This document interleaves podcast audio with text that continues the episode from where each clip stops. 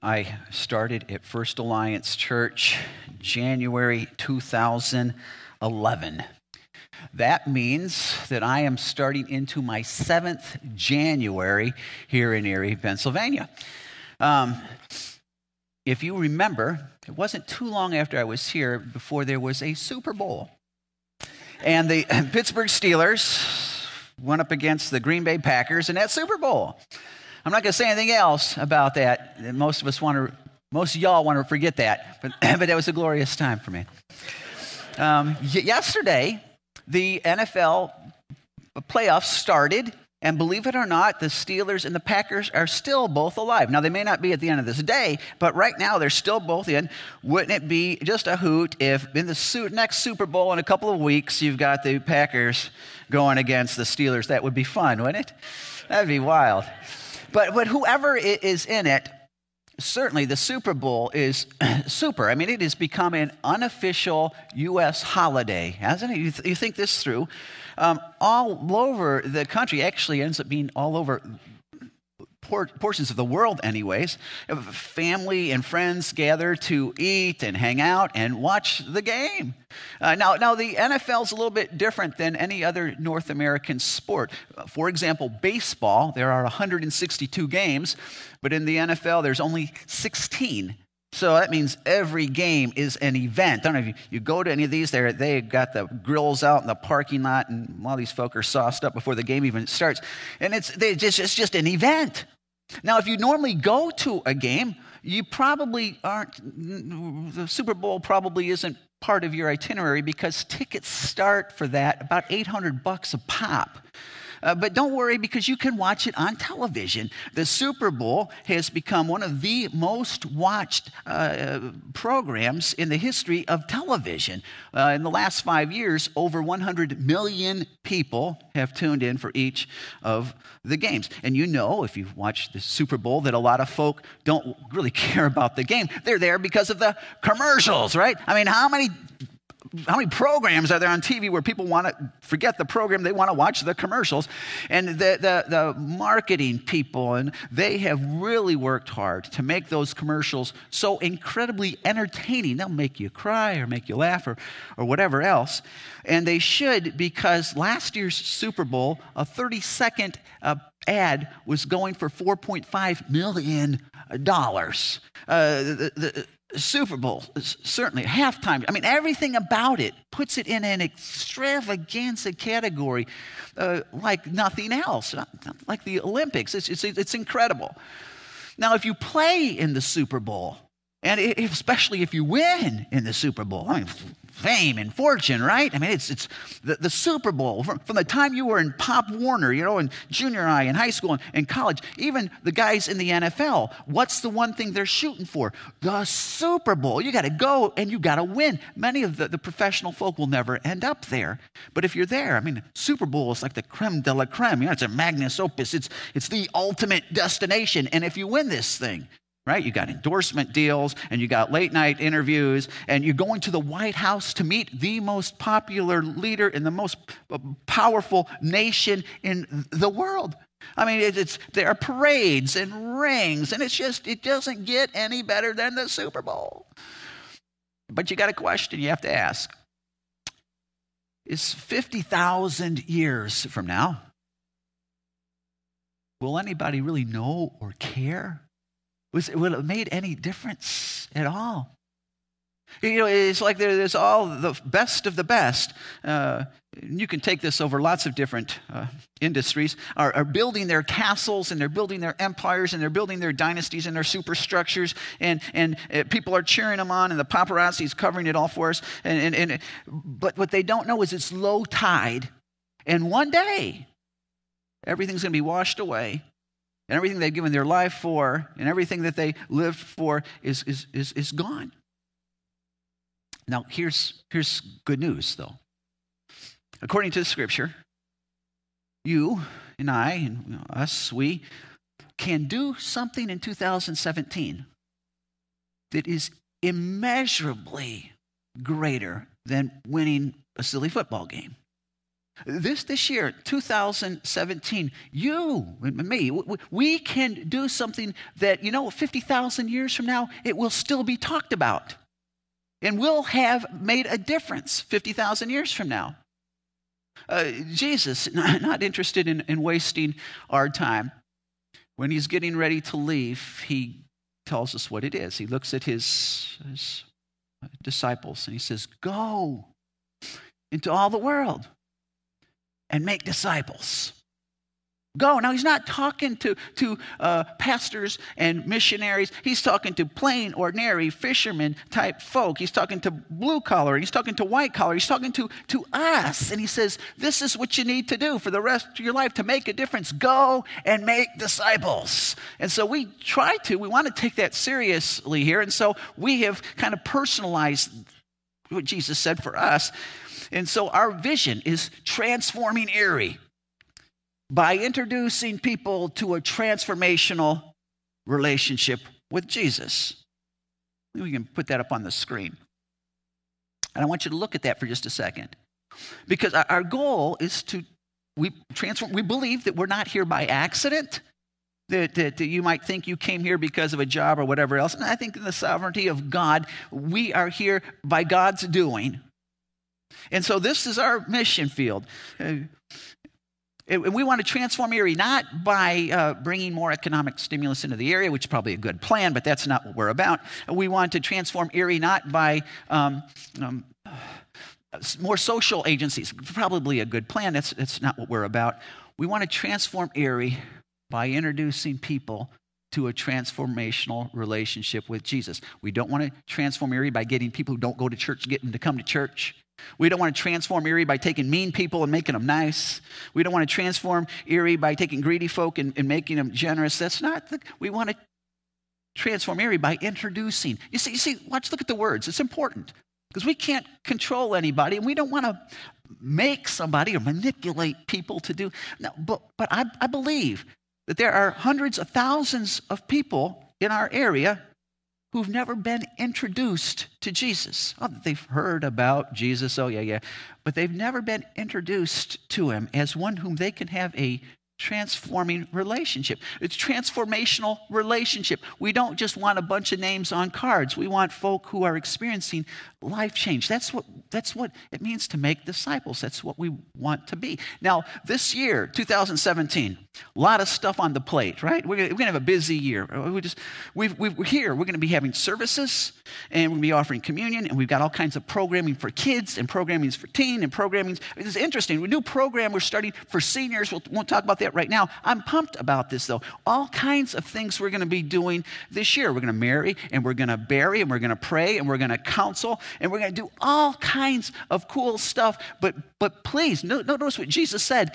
If we do all this stuff, but we don't make disciples, we failed. And this year, if, if we do all of our stuff and we do it frugally and we do it in a way that is, is economically and financially squeaky clean, you know, we end up in, in the black, which is always a good thing. And, and, and we, we get it all accomplished just right but we haven't made disciples. We failed. We've just failed. And so you say, well, uh, okay, what's our strategy? What are we going to do here? Well, I'm glad you asked. Good question. Now, here's our strategy. Um, I believe like begets like. So, in order to make disciples, our strategy is by being disciples. I, I, I, believe that if there's somebody who's full orbed, 100% in, completely there, you know what? They cannot not make disciples. They will. They'll find a way to do it. And so here's our strategy for us to, to be uh, the disciples that he wants us to be. And so here's the question Are you a disciple? And you might say, Well, um, I'm a Christian, which is, oh, that's a good thing, good, good thing, good thing. But we reminded that Jesus never called his, his followers Christians. He never did. He called them disciples mostly. You say, well, um, I prayed that prayer that one time and I raised my hand and I came forward and I signed the card. All good things, and I'm not denigrating any of that because it can be a key clog in the, in the, the journey. But keep in mind, Jesus doesn't call us the brotherhood of the folk with the raised hand, right? he calls his people disciples, which means followers. And so here's this is not this is not this is not rocket science, right? You want to know if you're a disciple, if you're a follower of Jesus? Here's the question Are you following Jesus? Because if you're not following Jesus, whatever else you may be, you're not a follower of Jesus, right? Uh, real profound this morning. If, if you're if you're not following Christ, I don't care if you go to the church, I don't care what you read, I don't care whatever. If you don't follow Jesus, you're not one of his followers. Simple enough. Now, what we want to do is we want to say, okay, well, well, what does this disciple really look like? And here's where it starts. The Gospels are great Matthew, Mark, Luke, and John. We just have to keep this in mind as we read that we are post cross. And so, and so uh, being a disciple starts starts with this understanding that Jesus is God and he left heaven. He became as a man, he came with one purpose to die on the cross in my place because I was supposed to be there. He died to pay the penalty for my sins so that I, the thing that separates God and I can be restored. And when I recognize that and submit my life to Him accordingly, that starts the disciple process, right?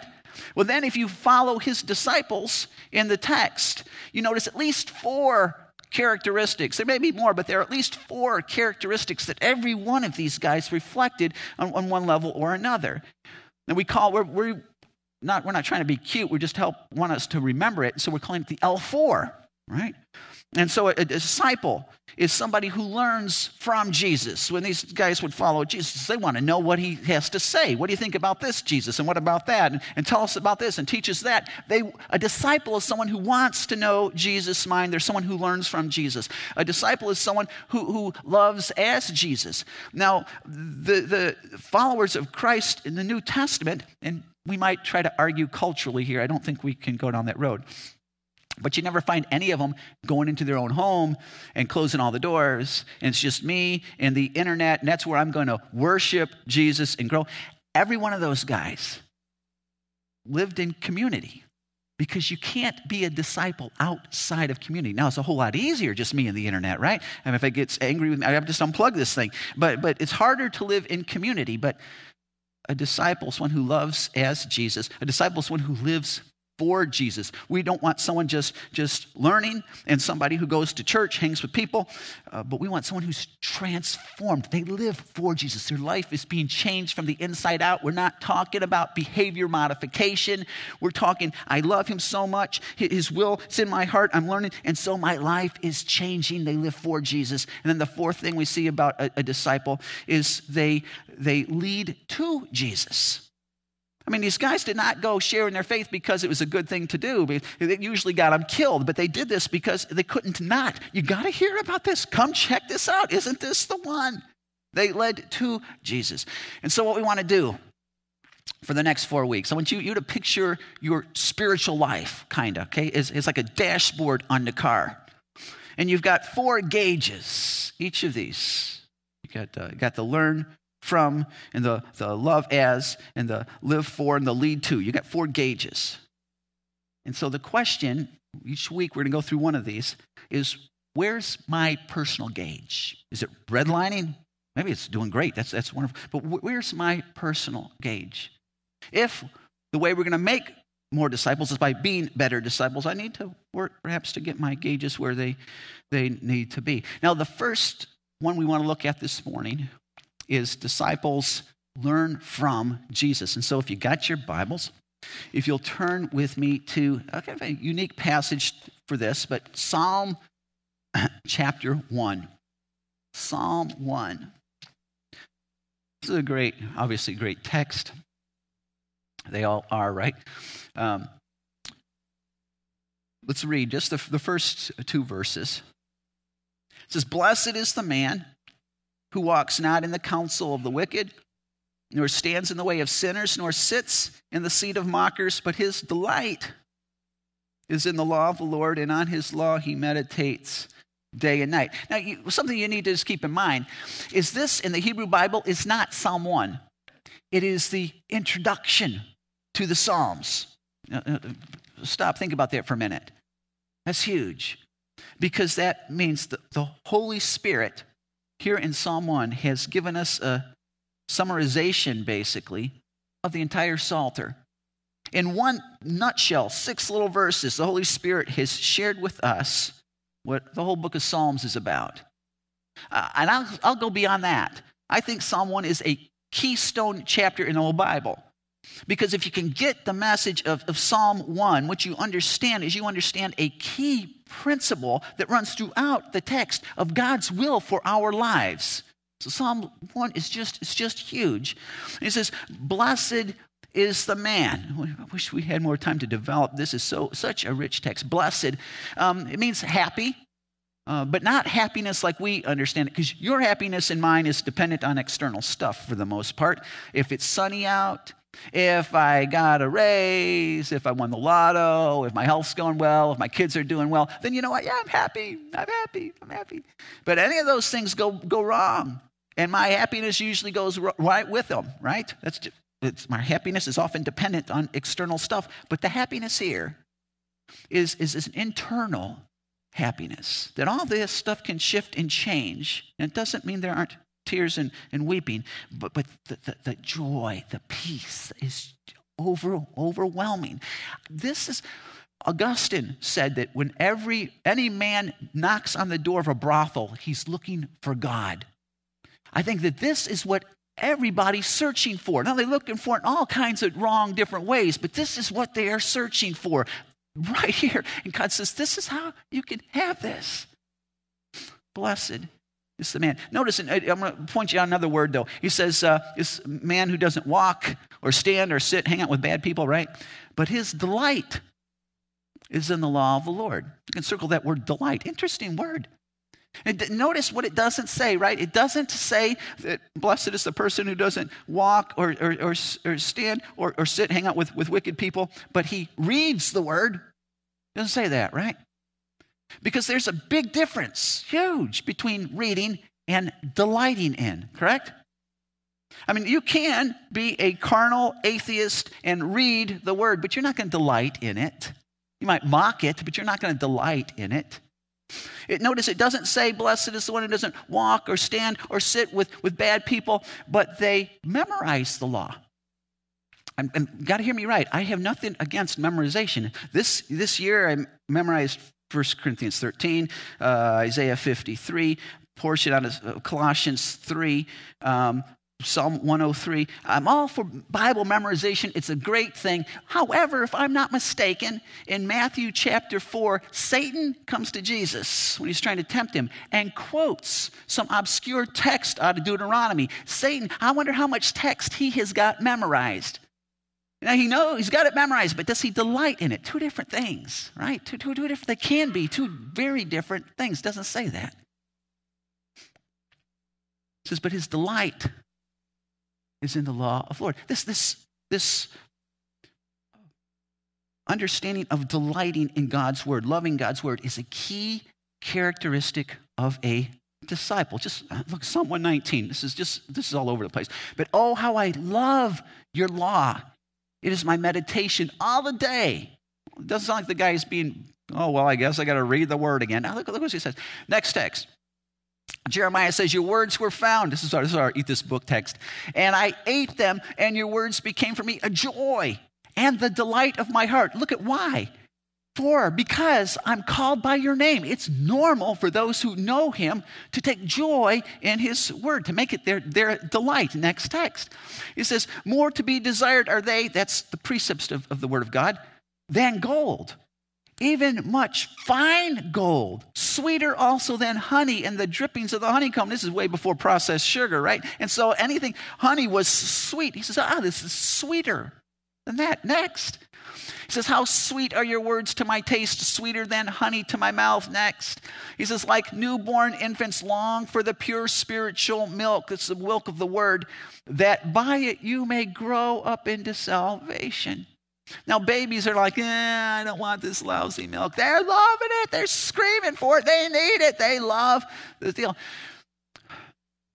That which separates righteous and unrighteous is, is what they love Please know, it's not an issue. The, difference between the, the righteous and the unrighteous is not what they do, it's what they love. Because what you love will determine what you do. John 3 19 says that, that the light came into the world. You know this. But the man, but people loved darkness rather than the light. That the difference between righteous and unrighteous is a matter of loves. Because what you love, you're going to do, right? you, you, you have a guy or, or a girl that you, you delight in, right? You're always thinking about them, right? And you're trying to figure out how to be close to them. And, and you're, you're trying to connive and put things together because you got to be by them and you want their paths to accidentally cross and, and you, you need to be with them. And so, because you delight in them, you're thinking about them all the time. You want being by them and with them is not a chore. It's what you want, it's what you're trying to do because you delight in them. Meanwhile, contrast that with somebody who's just a pain in the derriere. You know, they are confusing and they are, they sap the joy and they are negative. They, they, you don't want to be with such a person. You are trying to avoid such a person. Now, you, got the parallel, right? If you delight in the Word of God, you, you don't have to be exhorted to be in the Word of God. You, you got to be there. Meanwhile, if you don't delight in it, reality is we could preach 2,000 sermons on all the reasons why you should be in the Bible. But if you don't delight in it, maybe you got exceptional discipline but for the most part, you're not going to be there. It's not an issue, I'm too busy. It's not an issue of time. It's not, it's, it's much more basic. It's an issue of loves. Do you delight in? Because if you delight in it, you'll be there. You might say, well, mm, I, I kind of like the Bible, I think, and uh, delight in love. Hmm, I knew, not sometimes, you know, once in a while, not too often, if we're really honest. Not, not, I, no, I, I want to, but I, I don't love, delight in. I just not. So, how can I learn to delight in the Word of God? That's, that's the question. That's huge. 1 answers that question for us. How we can learn, if we're going to be uh, disciples who learn from Jesus. It's got to start not with just straight out, you know, drill sergeant discipline, as, as much as a delight in His Word. And so let's, let's, let's look at it. Just in these two verses, he, he nails it for us. First thing you, you need to do, you want to learn to delight in the law of God. First thing you have to do is shut down the, the spiritual toxins. Okay, shut down the spiritual toxins. He says, Blessed is the man who walks not in the counsel of the wicked. Now, now, we live in a, a, a world that is wicked. It is, it is anti God. And we're, we're not advocating anyone go hang out in a cave, and that's not what the psalmist is, is saying. Uh, but what, what the psalmist is doing, what, what, what this person here has done, this guy who's walking in the counsel of the wicked, there's a proverb that says, above everything else, guard your heart for from it flow the well springs of life. Well, this guy has decided to not guard his heart. His mind's a sponge, right? Our minds are sponges. And as he walks through life, as he's got all the people talking at him, as he's got all the voices coming at him, he's, he's listening. He's listening, hmm, I wonder. I'm thinking about this. Wow, huh, makes sense. Hmm, I wonder. He's listening. He's soaking this stuff in. His mind's a sponge, and all these different uh, pipes are kind of wielded into his head, just pouring these toxic messages, unbiblical messages, and he's listening. Hmm. Yeah, well, what happens next? Nor stands in the way of sinners. You see the digression. Now these guys put on the brakes. He stopped. This standing in the way of sinners, in the way of. It's a Hebraism. It means to um, wear the shoes of somebody, right? It's to walk in their, their, their steps kind of thing. It's, it's to be like them. This guy has moved from listening to accepting.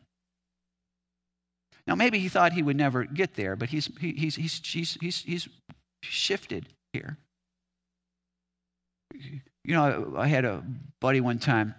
My family, we're a little into health stuff, although I, I cheat sometimes. But anyway, um, take vitamins, I had a buddy one time says, "Oh, vitamins are so useless. You know, all it's going to give you is healthy urine. You know, because you're going to pass this stuff right out." And I said, "Well, okay, well, you know, sure, okay. Well, listen, here's a tablet of arsenic. I recommend you take it because don't worry about it because it won't get in your system. You just pass that right through. It won't matter. Reality is, it does get in your system, doesn't it? Reality is, it does make a difference. And so these folk who are thinking, well, this is not a big issue, and I can just listen, and without thinking that they're going, it's going to change them, are so so uh, deluded in this in this regard. It's it's. Uh, two great verses. Check out these verses. This is again, this is a principle all over Scripture. Uh, Proverbs thirteen twenty. I love this verse. Whoever walks with the wise becomes wise, because the inverse works as well. But the companion of fools will suffer harm. They will suffer harm. Uh, 1 Corinthians 15 33, it says, Don't be deceived. And whenever you see scripture say, Don't be deceived, red flags need to fly because that means I have a propensity to be deceived here. And so when it says, Don't be deceived, I should think, Well, maybe I am deceived. Bad company will it, corrupt, it will ruin good character. This is Galatians 6. This is one of these big principles all over Scripture where he says that don't be deceived. Again, God is not mocked. Whatever a man sows, that he will reap.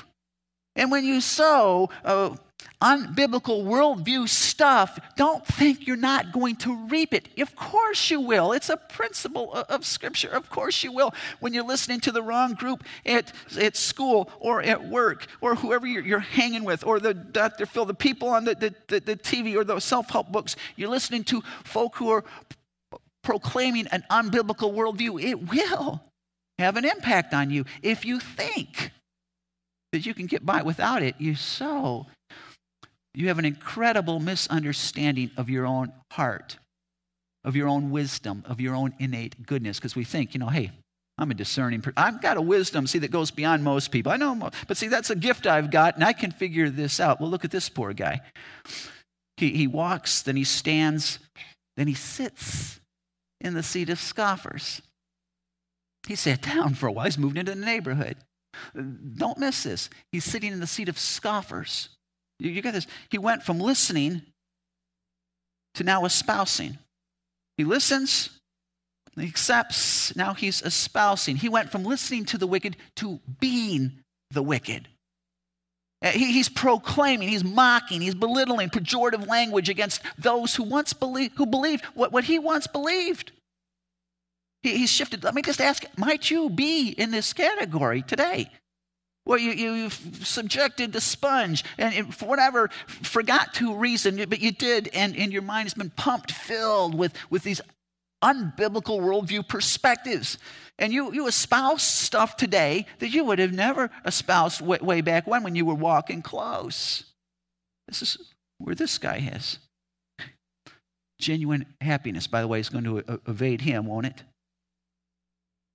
If you, if you think if, this is important because if you think you can participate in um, conversations that proclaim unbiblical perspective, and if you think you can participate in entertainments that proclaim an unbiblical uh, worldview, and if you, you think you can uh, listen to music that has an unbiblical worldview. And if you, you, you, think you can live in this, this, this culture where all the messages of for everything from doctors to teachers to the, of course, the media, uh, unbiblical worldview, if you think you can get through that and that the thing that's going to really solve the day is your heart because you got this great gift of wisdom, understand that, that Paul says, In my flesh dwells no good thing.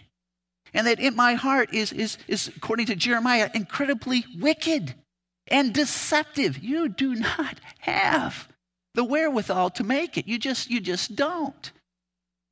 Uh, man, I say, with a, I was at Moody, uh, one of the, they, they encouraged us strongly when I was at Moody to be a part of a, a ministry, weekly ministry. And this one gal and myself, Cheryl, we had a, uh, went to this real classy high rise. And uh, uh was kind of a retirement high rise. And we were assigned a gal there. And uh, we had to go every week and do whatever she needed us to do mop the floors, go shopping, walk dog, just sit and talk with her, whatever she wanted us to do. And I'll call this gal Mabel. Mabel, when you see, see her, you realize she's a woman of class. She's got some really cool uh, jewelry. Uh, she's, got, she's dressed uh, to the nines. You knew that she was a woman of means. Mabel, uh, when you talk with her, she was, I don't know what she did for a, a, living, but she was incredibly astute with international affairs and with world financial systems. And she was just very, very, with, with philosophy, just a very intelligent woman, could converse in almost any, any subject. Um, but, but Mabel had some goofy things going on. One of the things that, that she did is, is she collected, I think, paper bags. So whenever you went to the grocery store, way back when, you didn't go to Wegmans and get stuff in a plastic, but they didn't deal with the plastic. Everything was paper bags. You remember this? And so this woman, I think, saved every single paper bag she had ever had in her whole life. And she was like 200 years old, and so there's a lot of paper bags. Now they were folded nice and neat and stacked. She had a bedroom, I'm kidding you not, just stacked with this stuff uh, paper sacks. I'm going, huh. She also collected uh, cereal boxes. Now, she would throw away the plastic thing, um, then she would flatten the box nice and neat. And she had eaten cereal three meals a day for the, her whole 200 years of existence. So we had millions of these paper. I'm, I'm serious. There had to be thousands of cereal boxes stacked up. Go, huh? And also, what she collected was envelopes. I mean, we're talking used envelopes. Every piece of mail before email, we got a lot of this stuff. She, you'd use a, uh, she'd use a very nice uh, envelope opener, so they were very pristine, but open just stacked, stacks and stacks and stacks. And if you ever suggested to this woman that maybe we should throw away some of this stuff, she just went bonkers. No, no, no, it's important. I might need it. I'm thinking, how are you going to need? But she was sure that this was important, that she might need it. Now, she didn't collect, think on her, she didn't collect, you know, bongs in pornography. She wasn't collecting uh, drug paraphernalia. These were uh, okay things, I guess, could be useful things, but in this case, they were useless things. They were garbage. She was spending all of her time collecting garbage. I think sometimes we pumped into our minds stuff where we're saying, it's all right, man, this isn't that bad of a thing. And so we, we, we're just collecting. It has collected over the years all kinds of stuff. And what we need to do is just shut the valve, turn the stuff, get rid of it, declutter our, our, our, our sponged minds, our souls. Because when we, we hang out in conversation with folk, it, the question is not, is this trashy? You know, we, we all know if it's really trashy conversation, we shouldn't be a part of it, we should walk away. But here's what you need to ask is what's being said or communicated a unbiblical worldview. You've seen conversations with Christians where there's gossip or hate or racism or uh, pride and self. But because it's Christian, it's okay. No, no, no. It, forget it. Forget the, who it's talking about. It, is this unbiblical worldview? Perhaps conversations. You live in a world with all kinds of conversations you're part of on a regular basis. Um, and maybe they're not talking about serial killing, but do they have a biblical worldview of men, of women, of sex, of money, of stuff, of time, of entertainment? Or are you getting all of this stuff into the sponge, dumped in stuff that is this unbiblical worldview? And you, you listen to music, and maybe it's not you know verbal pornography we should oh, we recognize shut that stuff down but is the is the message of it on biblical perspective of life, of, of, of love. Of, and we just keep dumping that on in. It's not a big deal. And the games we play and the TV we watch, and we just, just keeps dumping it on in. And then we take itty bitty dropper of Bible. And we think it's this saturated sponge, dripping, it can't hold anything else. It's got filled with sex and society and sin. And we itty bitty drop, and we think that's going to solve it. And scripture says, no, no, no, no if you want to delight in the Word of God, you can't. You can't delight in the Word of God. If, if you've got the, the, the pipes flowing freely with toxic, spiritually toxic waste into your mind, above all else, guard it. And so maybe for 2017, it's got to start with I just need to shut some of this stuff down again, some things we can't control, conversations going on in the, the, the locker room or in the my workplace, wherever else. Or, uh, I, I, I can't shut some stuff down, but we have lots of control on where we place ourselves, on what we entertain ourselves with. We have that control. So let me just ask you are you putting stuff in your mind that will work against a delight in the Word of God? And then, then he says we need to turn off the toxic uh, input, but then also we need to turn up the Word of God. But his delight is in the law of the Lord, and on his law he meditates day and night. The word law is the ways of God. Now, hear me for just a second. Because when we read the Bible, the goal is not to say, I read the Bible. Okay?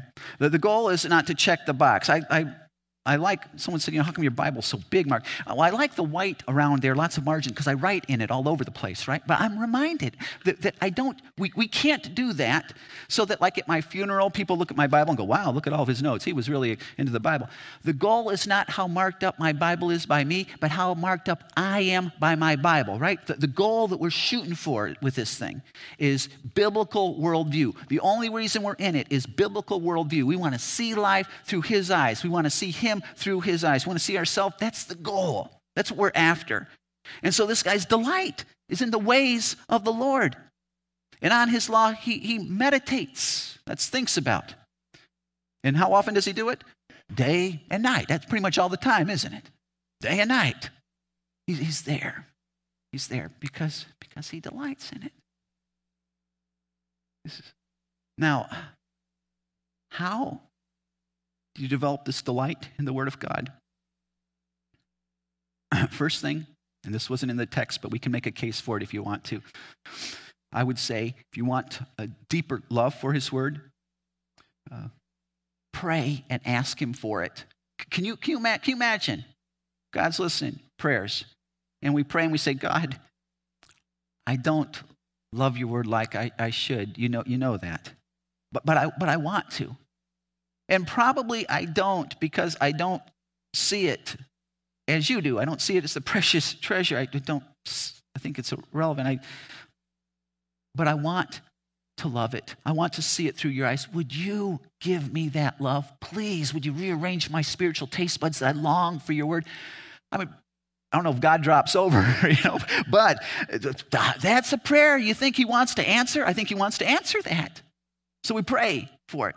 The second thing we do is we, we, we cut off the, the, the toxic stuff we're pumping in that works against that extent that we can. And then number three is we input God's word. Now, let me give you some options real quick on this. Practical ideas. How do you input God's word?